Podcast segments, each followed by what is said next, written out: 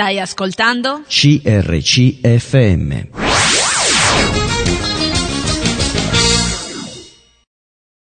Buongiorno, buon martedì. Eh, noi siamo, come dico sempre, quelli di Bibbia e dintorni.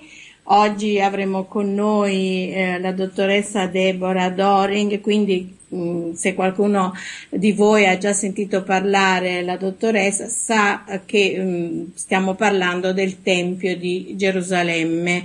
E il centro insomma, di ogni pratica religiosa per i giudei era proprio il Tempio. Il primo Tempio eh, era stato pensato da Re Davide, edificato da suo figlio Salomone, che poi è stato distrutto nel 586 dal babilonese Nabucodonosor.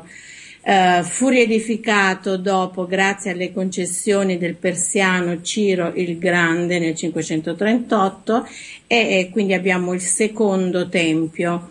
Uh, pensate che l'intero complesso misurava circa 121.000 metri uh, quadrati.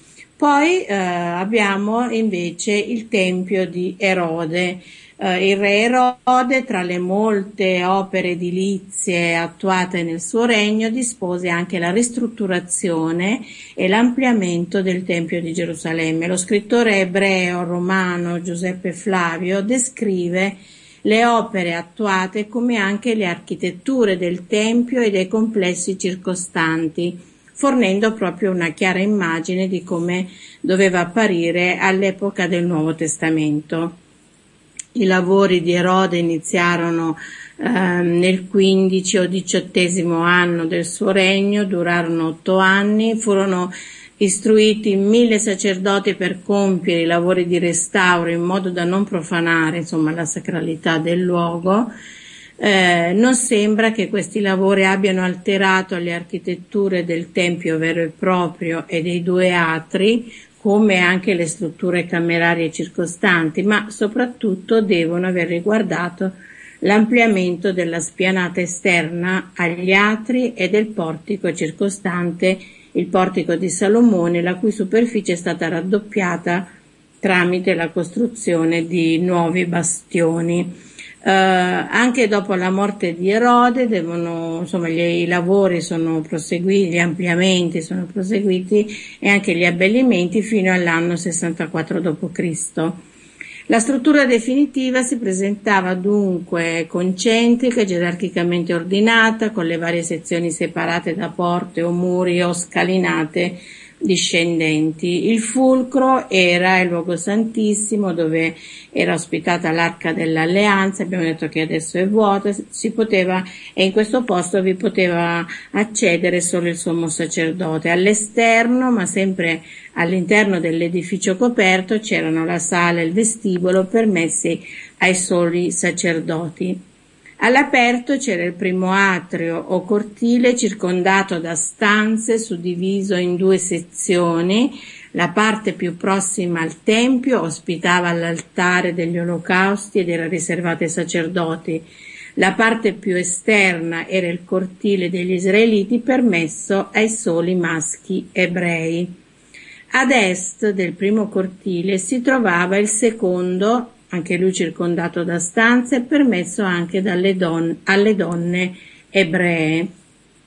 Intorno ai due cortili si trovava la grande spianata del Tempio circondata dal portico, abbiamo detto, di Salomone, che fungeva anche da piazza pubblica, luogo del mercato, permessa anche ai pagani.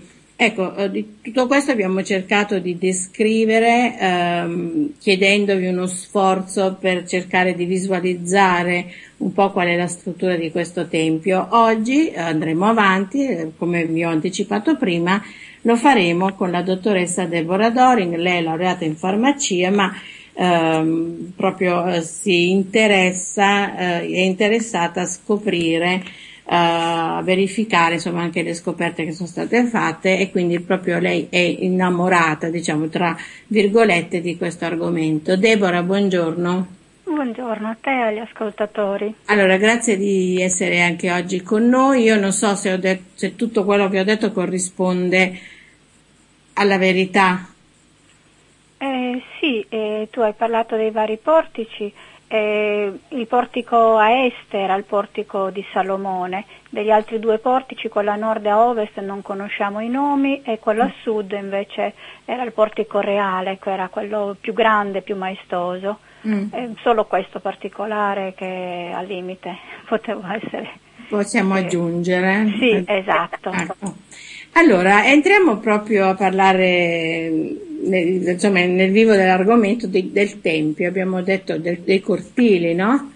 Sì, infatti tu hai parlato dei vari cortili, quindi non tutti potevano accedere direttamente al, al cortile che era proprio uh, a ridosso del Tempio, ma solo i sacerdoti e poi man mano era ad esclusione, insomma, eh, andando verso est, come hai detto tu, c'era il cortile degli uomini e poi il cortile delle donne. Mm e, e il cortile del, e, del, tempio potevano appunto esercitare esclusivamente i sacerdoti o gli addetti ai lavori, coloro che aiutavano i sacerdoti. Mm. E, e, e, questi erano gli unici che avevano diritto ad entrare all'interno del Tempio, quindi nel luogo santo e il luogo santissimo, in cui eh, questi erano i due ambienti in cui era suddiviso il, il Tempio. All'interno del luogo santo sappiamo dalla Bibbia, ma non solo dalla Bibbia, ma viene confermato anche da eh, dei testi da Filone d'Alessandria, che è uno, uno scrittore laico, eh, mm-hmm. che all'interno del luogo santo erano presenti sia l'altare dei profumi che la tavola dei pani e anche il candelabro ai sette braccia. E questo è quello che eh, ci dice anche la Bibbia, quindi sia i testi sacri che i testi laici confermano questi, la presenza di questi arredi e oltretutto questo è ulteriormente confermato da un eh, bassorilievo che noi ritroviamo oh, nell'arco di Tito a Roma, perché quando nel 70 d.C. il Tempio è stato distrutto, il, gli arredi del Tempio sono entrati a far parte del bottino dei vincitori e quindi eh, su questo bassorilievo ritroviamo disegnato oh, sia il, la tavola dei pani che il candelabro a dimostrazione che proprio questi erano presenti all'interno del Tempio, un'ulteriore conferma, ecco. Mm-hmm. E, ehm, dal luogo santo si poteva accedere al luogo santissimo. E, ehm, tra, i, due luo- i, due ambienti erano separati da una doppia tenda che si è squarciata, come ormai sappiamo, diciamo, al, al momento della morte di Gesù. Mm-hmm. E, ehm, il luogo santissimo, come tu hai accennato appunto all'inizio nella presentazione, era completamente vuoto, mentre noi sappiamo che eh, in, in, origine all'interno del luogo santissimo ci sarebbe dovuto essere, così appunto da, sia dal tabernacolo che nel Tempio di Salomone, ci sarebbe dovuto essere l'arca del patto. Mm-hmm. Eh, ma un aneddoto che è stato riportato dai testi laici eh, racconta che eh, quando Pompeo nel 63 a.C. è penetrato nel Tempio a Gerusalemme, già qualcosa che tra l'altro lui non aveva neanche il diritto di entrare, però, fare, certo. però l'ha fatto, ehm, lui è entrato fino al luogo santissimo addirittura, è entrato all'interno e, e, si è meravigliato, si è stupito, lui si aspettava di trovarsi una statua, si aspettava di trovare qualcosa invece ha esclamato ma qui non c'è nessun Dio, perché non c'era niente, era vuoto. Al che gli studiosi, secondo il parere di molti studiosi, eh, l'arca con i cherubini d'oro, che si trovava nel Tempio di Gerusalemme al, di Sal- al tempo di Salomone e fino, insomma, fino a che è durato il primo Tempio, eh, probabilmente è stato deportato come bottino eh, con, eh, dai babilonesi do, durante l'esilio babilonese nel 586 a.C. e non ha mai più fatto ritorno a Gerusalemme da quel momento in poi. Mm. E quindi ehm, non è stato neanche ricostruito, no, niente, è stato, l'ambiente è stato lasciato totalmente vuoto. Mm-hmm. Questo per quanto riguarda, diciamo così, a grandi linee l'interno sì. del Tempio. Invece all'esterno com'era questo edificio? All'esterno il Tempio era visibile da lontano, proprio perché si trovava su un'altura, ed era completamente rivestito con della pietra candida ed era arricchito con delle placche d'oro, eh, proprio um, quindi alla luce del sole Scusami, brillava. La pietra candida, che cosa, perché dal colore, dalla formazione? Io immagino che era tutto marmo. Mm, Io immagino bianco, questo, non ho trovato sì, scritto niente di specifico, ma siccome il piazzale era ma- in marmo, deduco ah, okay. che, che, anche eh, la struttura esterna lo fosse. Ho capito, e, ehm, magari si riferisce al colore. Sì, anche, anche mm. perché candida, sì, nella pietra eh, candida sì, il tipo di, di pietra bianca. Ecco, era arricchito e, però con queste placche d'oro. Sì, esatto. E, e Irode che curava ogni particolare per sua abitudine eh, per evitare che gli uccelli eh, ne insudiciassero il tetto aveva fatto punteggiare tutto il tetto con delle guglie chiaramente per non stonare anch'esse dovevano essere dorate sai che e, questa tecnica è, è, in vigore anche oggi no? sì sì infatti per, per evitare che tetti per allontanare i piccioni così eh, esatto. sono tutti mh, diciamo, puntellati di queste, di queste guglie, non d'oro. Esatto. no, noi siamo più economici. Va bene.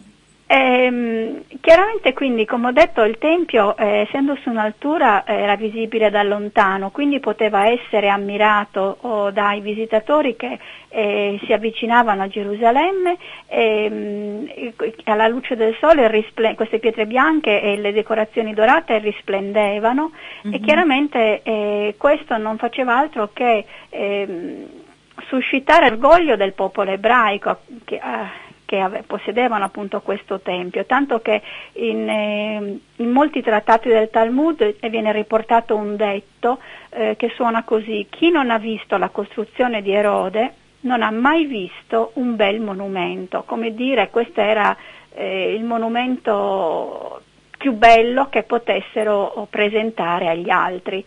Mm. E, ehm, ed erano talmente, ammiravano talmente questa costruzione che Erode aveva fatto per loro che eh, quando intendevano contrarre un impegno molto importante eh, avevano l'abitudine di giurare per loro che, eh, del Tempio, per loro che rivestiva il Tempio, dato che non trovavano niente di più grande a cui riferirsi. Così viene riportato nel Vangelo di Matteo al capitolo 23. Mm-hmm. E diciamo, questa descrizione sommaria, esterna e insomma, interna del Tempio è, è, un po' tutto quello che noi possiamo sapere di quello che, eh, che era perché purtroppo di quel, del Tempio, come abbiamo detto in più occasioni, non è rimasto più niente. Mm-hmm. Tutto ciò che noi sappiamo, come hai anche accennato tu nell'introduzione, lo sappiamo dai testi laici, eh, tipo test, i libri di le, le, descrizioni di Flavio Giuseppe, oppure lo sappiamo dalla Mishnah o dal lavoro degli archeologi, mm-hmm. da quello che hanno ritrovato e quindi si è cercato di fare delle ricostruzioni. Però eh, diciamo, non, non, siamo più in grado di eh, avere, le, avere l'immagine esatta di come fosse tutta la costruzione, sia l'edificio che tutto l'insieme, insomma, dei vari cortili, come hai accennato eh, la descrizione all'inizio nel sommario, nel riassunto. Sì, perché insomma dopo mh, mm, su, questo, su, questa zona ci furono diverse altre costruzioni, cioè si furono distrutti, costruite altre sì. cose, il, diciamo, eh, è passato in mano ad altre religioni, cioè Gerusalemme diventò prima città romana, poi bizantina, esatto. persiana, musulmana, no? E ognuno costruì il proprio tempio, il tempio ecco. i romani costruirono il proprio tempio, il tempio venne raso al suolo e su quel piazzale venne costruito il tempio mm. da parte dei romani e poi in seguito da parte degli arabi e così via. Quindi quello che noi oggi vediamo eh, su quell'area del Tempio, proprio la moschea di Omar con la cupola sì. dorata e si immagina che potesse essere quello il punto in cui era stato costruito il Tempio di Erode. Mm-mm. Certo, e mm, ci fa pensare insomma a un, un, brano dei Vangeli quando Gesù dice verranno giorni in cui qui non rimarrà pietra su pietra, no? Esatto, esatto, e questo è successo insomma alcuni anni dopo la sua morte mm. una trentina d'anni insomma.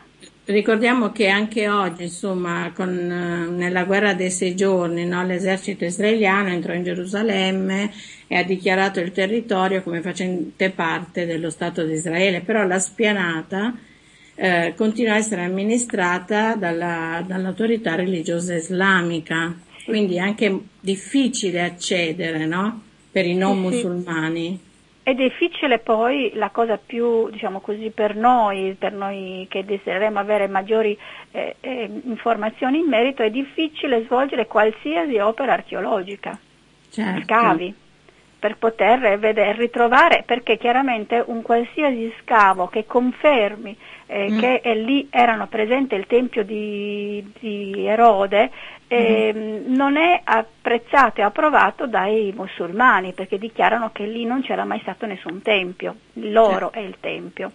Quindi insomma ci sono anche dei conflitti di interesse, eh, sono tante le pressioni per cui è difficile avere molte informazioni in merito.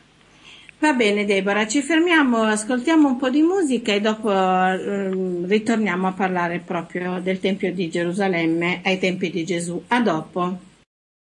Stai ascoltando? CRCFM.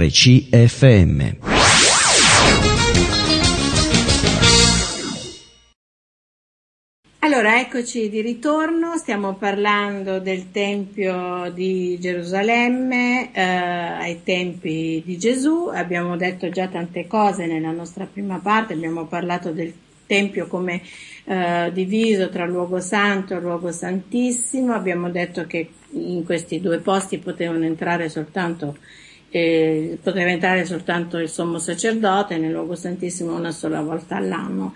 Eh, leggevo un articolo mh, mm, dell'anno scorso eh, che ha questo titolo Ritrovata la fortezza Antonia dove Pilato si lavò le mani e condannò Cristo.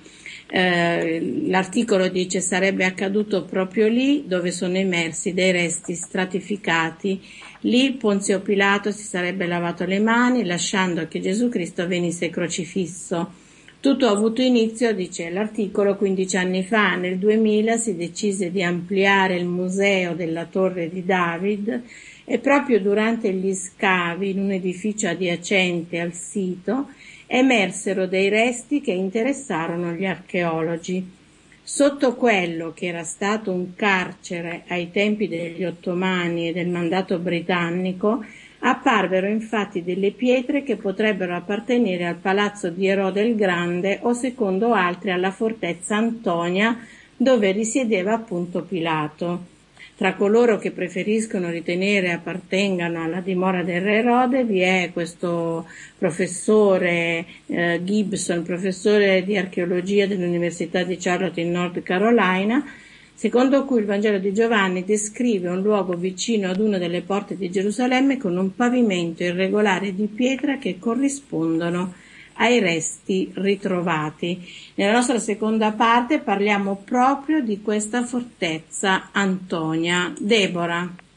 Sì, la fortezza Antonia eh, diciamo, sappiamo esattamente dove si trova, dove si trovava, grazie agli scritti di Giuseppe Flavio nella sua opera Guerra giudaica, cioè a nord del Tempio, lungo l'angolo nord-ovest del Tempio. E, ehm, e sappiamo oh, che era, una, uh, era, stata ricostruita dal, eh, da Erode. Mm. E, ma prima di questa fortezza di, ricostruita da Erode ce n'era un'altra che era stata a suo tempo costruita dal re Asmoneo Giovanni Ircano eh, e la, le dia del nome di Baris. La presenza di una fortezza a nord del Tempio era strategica in mm. quanto avevamo detto, forse prima, nel primo incontro in cui abbiamo parlato di Gerusalemme e, e dei vari eh, del Tempio, eh, che la città di Gerusalemme era ehm, circondata su tre lati da delle profonde valli. Mm. Eh, che quindi permetteva alla, alla, città di Gerusalemme di godere di una posizione favorevole dal punto di vista della difesa. Mm-hmm. Ma un lato era quello più facilmente accessibile ed era proprio il lato nord e quindi quello che doveva essere maggiormente difeso. Quindi la presenza della fortezza Antonia sul lato nord della città di Gerusalemme, della collina orientale, eh, eh, era strategica. Mm. Ecco perché nelle varie epoche diciamo, hanno sempre cercato di costruire delle fortezze. Mm. La fortezza Baris però era stata distrutta nel 63 a.C. in occasione della conquista della città da parte del generale romano Pompeo e, ehm, e soltanto Erode nel, tra il 37 e il 31 decise di eh, ricostruirla e mm, non la chiamò più Baris ma la chiamò Antonia in onore di Marco Antonio. Mm. Quando in seguito decise di ampliare il, ehm, il cortile del Tempio, quindi eh, fu costretto a distruggere la fortezza, a battere quella fortezza perché eh, doveva ampliare anche in direzione nord certo. e quindi eh, la ricostruì poi, alla termine appunto dell'ampliamento della spianata, la ricostruì ma le diede sempre lo stesso nome, Fortezza Antonia. Mm-hmm. sappiamo che ehm, era una fortezza eh, costruita su una prominenza rocciosa, sappiamo mm. che era molto grande, eh, che all'interno era suddiviso in appartamenti di ogni forma e destinazione, dotata di portici, bagni, ampie caserme, tanto da sembrare una città all'interno della città, però chiaramente essendo una costruzione progettata da Erode doveva apparire come una reggia all'interno proprio per la mm. sua eleganza, per la sua magnificenza, ma non solo all'interno ma anche all'esterno, perché eh, questa fortezza, tutte queste sono tutte informazioni che noi abbiamo da Giuseppe Flavio, eh, l'esterno, siccome abbiamo detto che era costruita su una roccia, allora eh, non ha lasciato la roccia, diciamo così, nuda, esposta, ma l'ha rivestita con della pietra levigata, con delle lastre di pietra, di pietra levigata. Questo fungeva sia da ornamento, perché la rendeva più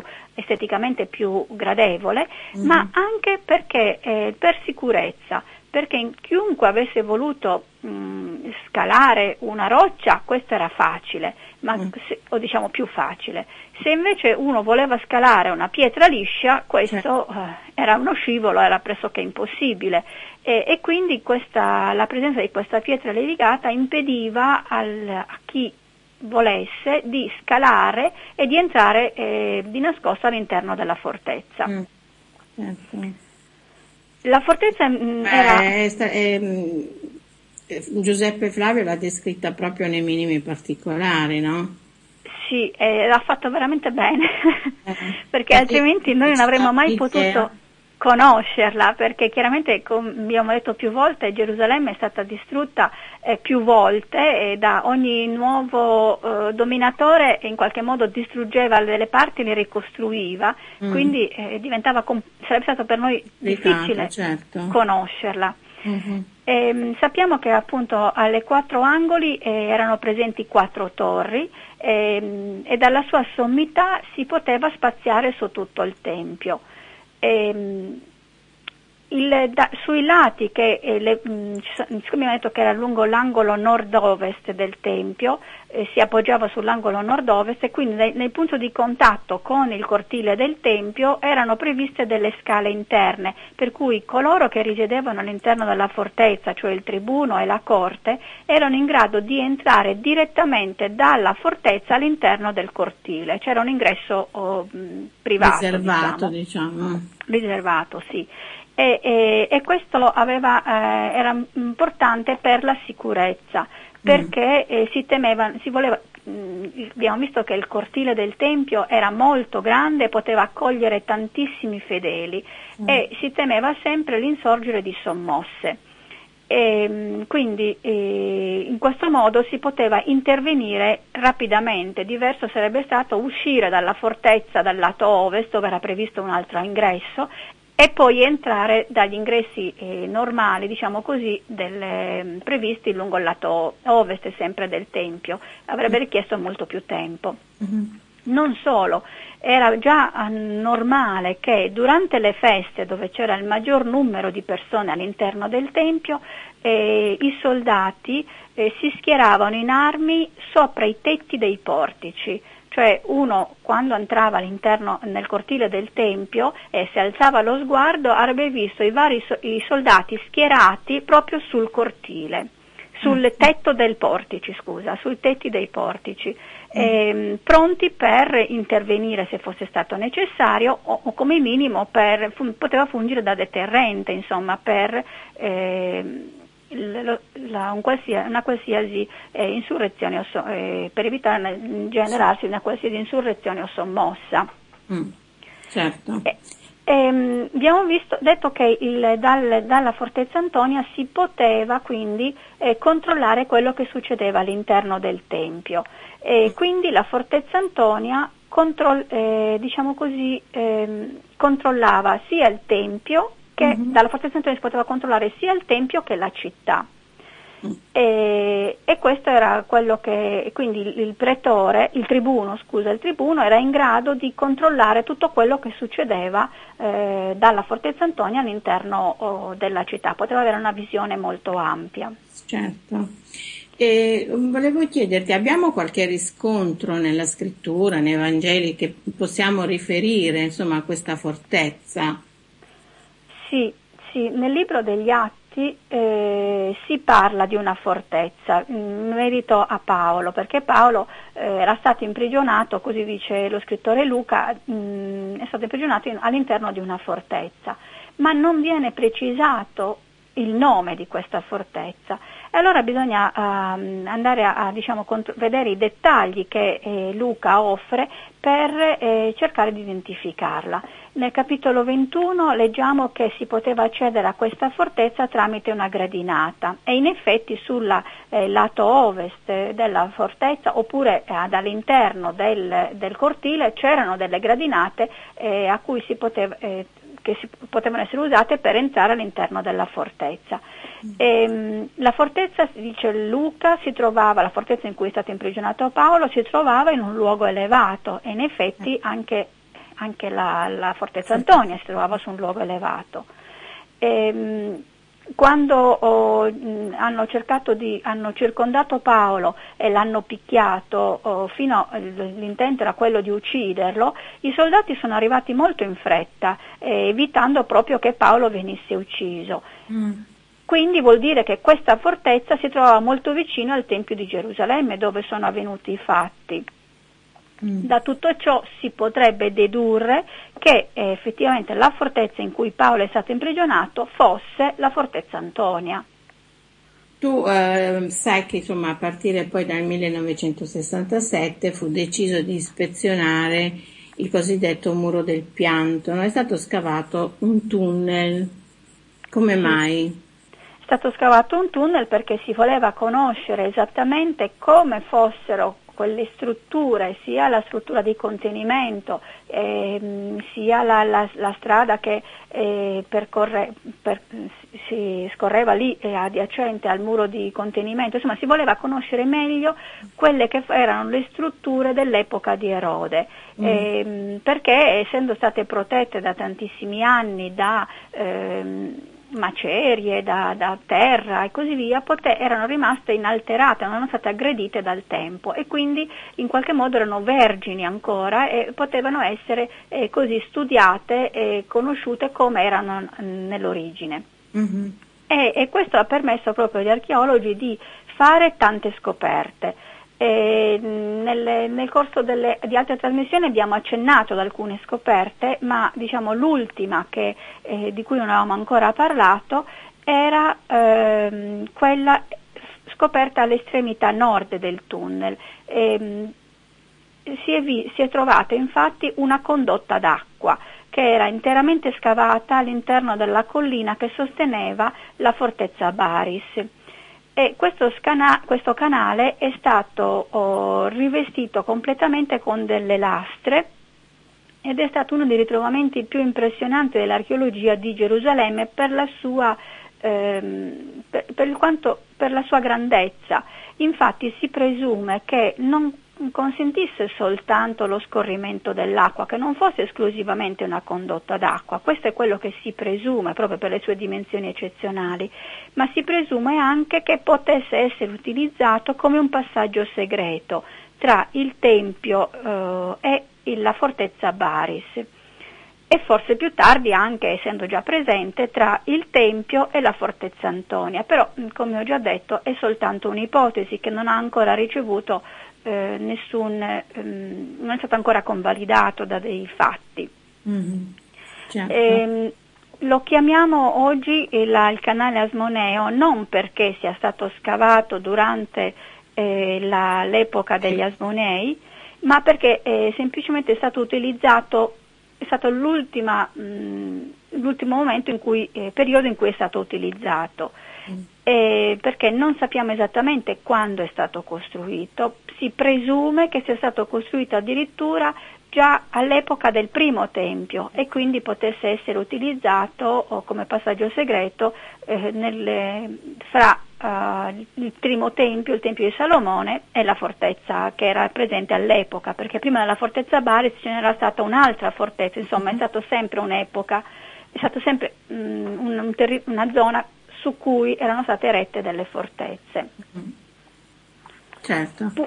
Purtroppo però gli archeologi hanno dovuto constatare che non era più integra, ma era stata eh, rovinata dalla costruzione di Erode. Quando Erode ha ampliato la spianata del Tempio e ha, fatto, um, ha scavato per le fondamenta del muro di contenimento occidentale, rovina, ha rovinato questo canale mm. per cui, questa condotta, per cui questo non era più uh, integro e ancora di più l'ha rovinato quando ha costruito, ha scavato per eh, creare un fossato che doveva proteggere la fortezza Antonia dal lato nord.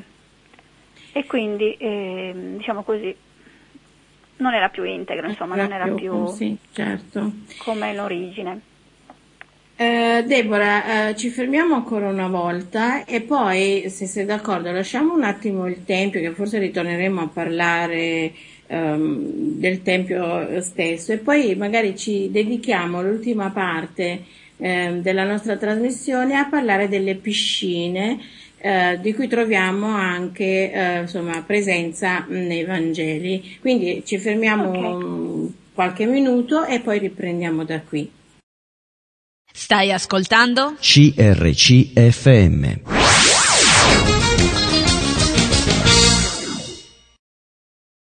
Allora, eccoci di ritorno, affrontiamo la nostra terza e ultima parte. Abbiamo, ci siamo lasciati dicendo che eh, affronteremo il, l'argomento delle piscine. Deborah, quante piscine, di quante piscine possiamo parlare? Almeno di due due, mm. che sono state anche ritrovate dal punto di vista archeologico, la piscina di Silo e la piscina di Betesta. E, ehm, perché e di queste abbiamo, troviamo anche conferma che Gesù stesso personalmente le ha conosciute perché sono citate eh, nei Vangeli. Eh, alla piscina di Siloe era stato mandato il cieco guarito da Gesù e alla piscina di Betesta ha guarito il paralitico. Mm. E, e, la presenza di queste piscine, oltre ad avere un'azione diciamo così, di mh, mm, di purificazione, specialmente per quanto riguarda la piscina di Siloe. Eh, piscina, le piscine sono importantissime, anche la presenza di questi bacini di acqua sono importantissimi in previsione anche di un assedio eh, perché la presenza di acqua è indispensabile per la sopravvivenza della città che è racchiusa all'interno delle mura che deve resistere a un assedio. Mm-hmm. E, e, sembra che gli abitanti di Gerusalemme non siano mai stati privati di acqua durante questi eh, numerosi eh, ripetuti assedi che hanno dovuto subire, ma che piuttosto abbiano sofferto la fame. Mm. Questo perché eh, si poteva attingere l'acqua dalle sorgenti e anche dalle cisterne, Flavio Giuseppe infatti eh, dice che le torri che dominavano le mura eh, erano dotate di immensi serbatoi che raccoglievano l'acqua piovana e anche Tacito, che è un altro scrittore antico, riporta che erano presenti numerose cisterne eh, all'interno, disseminate all'interno della città e un buon numero del quale è ancora oggi esistenti, mm. sono ancora oggi esistenti. Poi con il progredire dell'ingegneria idraulica addirittura si sono costruiti degli acquedotti e delle tubazioni in argilla. Per esempio uno di questi acquedotti è in grado di trasportare l'acqua dalle piscine di Salomone che si trovano vicino a Betlemme e Betlemme dista circa 9 km dalla città di Gerusalemme, ah. fin dentro la città di Gerusalemme. È anche una Ma, costruzione imponente, diciamo importante. Esatto, sì, eh, chiaramente di epoca se non sbaglio romana, insomma, adesso sì. non so esattamente l'età. Certo. Eh, un'importante però anche altra opera idraulica sotterranea merita di essere ricordata che è quella effettuata dal re Ezechia intorno al 700 a.C. Mm, in previsione di un attacco assiro, Ezechia si era preoccupato di, mm, di assicurarsi una buona mm, insomma, buona, un adeguato rifornimento di acqua per mm. i suoi cittadini. Quindi cosa ha fatto? Siccome all'esterno delle mura esisteva la sorgente di Ghion, ma in un caso di, una, di un assedio non avrebbero più potuto attingervi l'acqua, allora ha fatto costruire, scavare direttamente nella roccia una galleria sotterranea di 520 metri che mm. permetteva alle acque della sorgente di Ghion di confluire dal, fuori dalle mura all'interno delle mura e di confluire all'interno della piscina di Siloe, quella che appunto ha conosciuto Gesù. E il lavoro aveva avuto inizio, come ho detto, oh, no, non l'avevo ancora detto, due, dalle due estremità contemporaneamente per rendere il lavoro più rapido e, ed ha seguito un percorso tortuoso che era stato imposto dalla natura della roccia e i, chiaramente gli scavatori, dato che hanno iniziato alle due estremità, a un certo punto si sono incontrati a metà. Eh. E, questa, uh, questa, galleria sotterranea è, stata, uh, è, rimasta in uso per secoli e secoli perché eh, anche gli archeologi quando hanno riscoperto la piscina di Siloe eh, nel 2004 sapevano che questa era alimentata ancora da questa um, galleria fatta costruire dal re Ezechia nel 700 a.C. La piscina di Siloe è stata scoperta, riscoperta, diciamo così, dagli archeologi eh, casualmente, mm. mh, mm, perché era coperta di, di terra, insomma, non era più utilizzata Ehm, ed è stata scoperta nel momento in cui degli operai volevano installare una condotta e così mh, effettuando questi scavi hanno trovato questo bacino quadrilatero eh, che misurava circa mh, una cinquantina di metri per ogni lato. Mm. ed era tutto intorno circondato da degli scalini. Per rendere più agevole ai visitatori, ai fedeli, la discesa all'interno del, di questa piscina perché mm. la piscina veniva utilizzata eh, dai pellegrini eh, che stavano andando verso, da, provenivano dal sud e andavano verso il Tempio, era utilizzata per, eh, come luogo di purificazione, in modo mm. tale da poter accedere al Tempio o entrare dentro il Tempio purificati. Certo. Era e, usanza, insomma. Sì. È una prescrizione della legge, sì, sì. che tutte le attività all'interno del Tempio dovevano essere svolte da persone che erano state purificate nell'acqua. Okay. E, ehm, e, questo, e si sono trovati anche dei reperti come monete e coci di ceramica all'interno di questa piscina e si è visto che era stata utilizzata proprio fino al 70, avanti, 70 d.C. Quindi eh, fino al momento in cui la città di Gerusalemme è stata distrutta dall'epoca di Tito. Certo. E poi abbiamo eh, accennato a quest'altra piscina chiamata Betesta. Sì, la piscina di Betesta invece, a differenza della piscina di Siloe che si trova a sud del Tempio, la piscina di Betesta invece si trova a nord della spianata del Tempio, vicino alla Porta delle Pecore. E sembra che la parola Betesta, dal greco probaptic, eh, significhi Le, mm, delle pecore. Delle pecore sì. Il, la piscina di Betesta è ricordata nei Vangeli, come ho accennato prima, perché Gesù l'ha visitata e di questo appunto ci informa Giovanni, l'Apostolo Giovanni, eh, ed era una piscina particolare perché mh, prevedeva dei portici, eh, addirittura lui dice che ce n'erano cinque, e, e, ehm, ed era sotto, sotto questi portici eh, risiedevano, vivevano oh, tantissimi malati, paralitici, ciechi, persone che eh, soffrivano di tante malattie e eh, c'era questa abitudine, eh, così viene riportato ai Vangeli, che nel momento in cui l'acqua si agitava, il mm. primo che fosse riuscito a entrare nell'acqua eh, di questa piscina avrebbe avuto una completa guarigione. Mm ma il paralitico a cui Gesù si rivolgeva non aveva nessuno che lo oh, accompagnasse immergesse, all'interno, eh, sì. sì, immergesse nella piscina, quindi lui era lì da 38 anni e, e Gesù oh, quando è andato alla piscina di Bethesda l'ha uh, guarito. Senza e, ehm, immergerlo? senza immergerlo, esatto. E, e, e, io mi sono chiesto come mai tutti gli altri che sono stati lì era circondato di malati, ma eh. Gesù ha scelto lui. Sì. La mia domanda ma... per aria, che rimane così, sì, potrò chiedere al Signore un giorno. Risposte no. a questa domanda.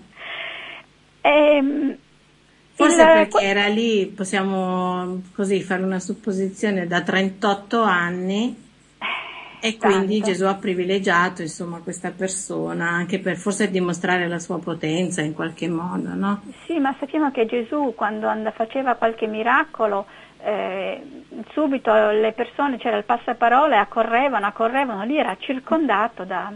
Uh-huh. Forse è stato fatto tutto in modo molto discreto. Ah. va bene, va bene. Eh, non lo so, ma sono mie illazioni, sì, insomma, certo. che non hanno...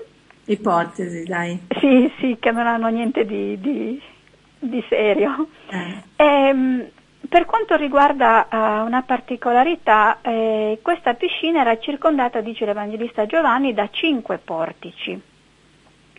E, e, normalmente una piscina eh, è, fatta, è, una forma regolare, e può essere rettangolare o quadrata, eh, è circondata da quattro portici, come mai eh. cinque? Eh. Quindi ho trovato due spiegazioni eh, riportate da due autori differenti, da, insomma da studiosi differenti.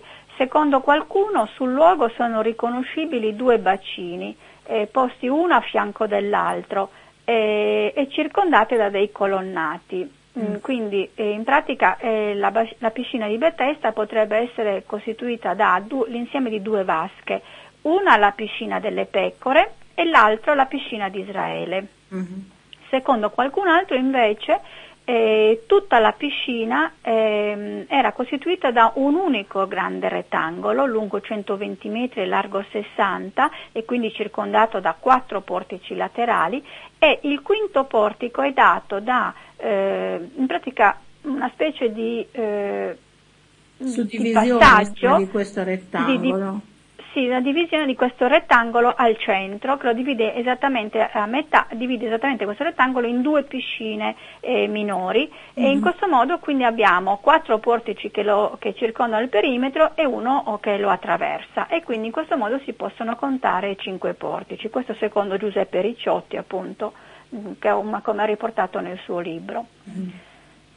E, per Invece poi abbiamo un'altra piscina, no? Si presume, ehm, dove c'è stato il cosiddetto battesimo alla Pentecoste di 3.000 persone. Sì, si presume perché era, qualcuno ha presunto. Mm. Perché, era molto, perché è una piscina molto grande, perché è grande 90 metri di lunghezza e 60 di larghezza. E però oh, non è, eh, diciamo così, eh, stato possibile, questo mm. secondo eh, il famoso archeologo statunitense Albright.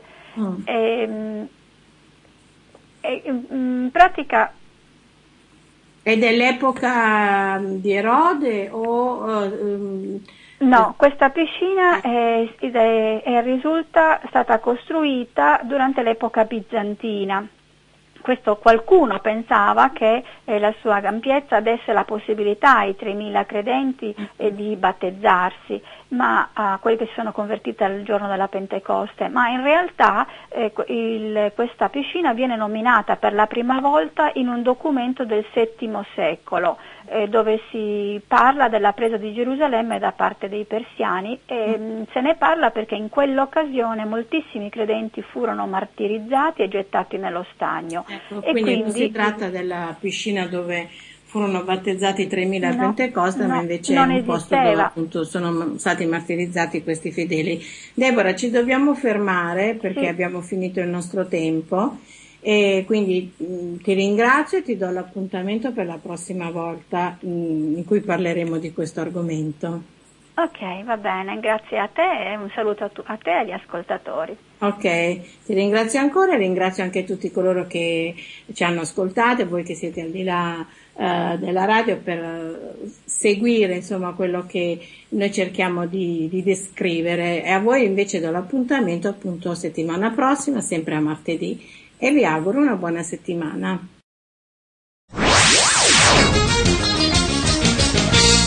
Hai appena ascoltato un programma prodotto da crc.fm. Se hai apprezzato quello che hai ascoltato, considera di sostenere il tuo programma preferito. Visita il sito www.crc.fm e ricorda, il tuo sostegno è prezioso.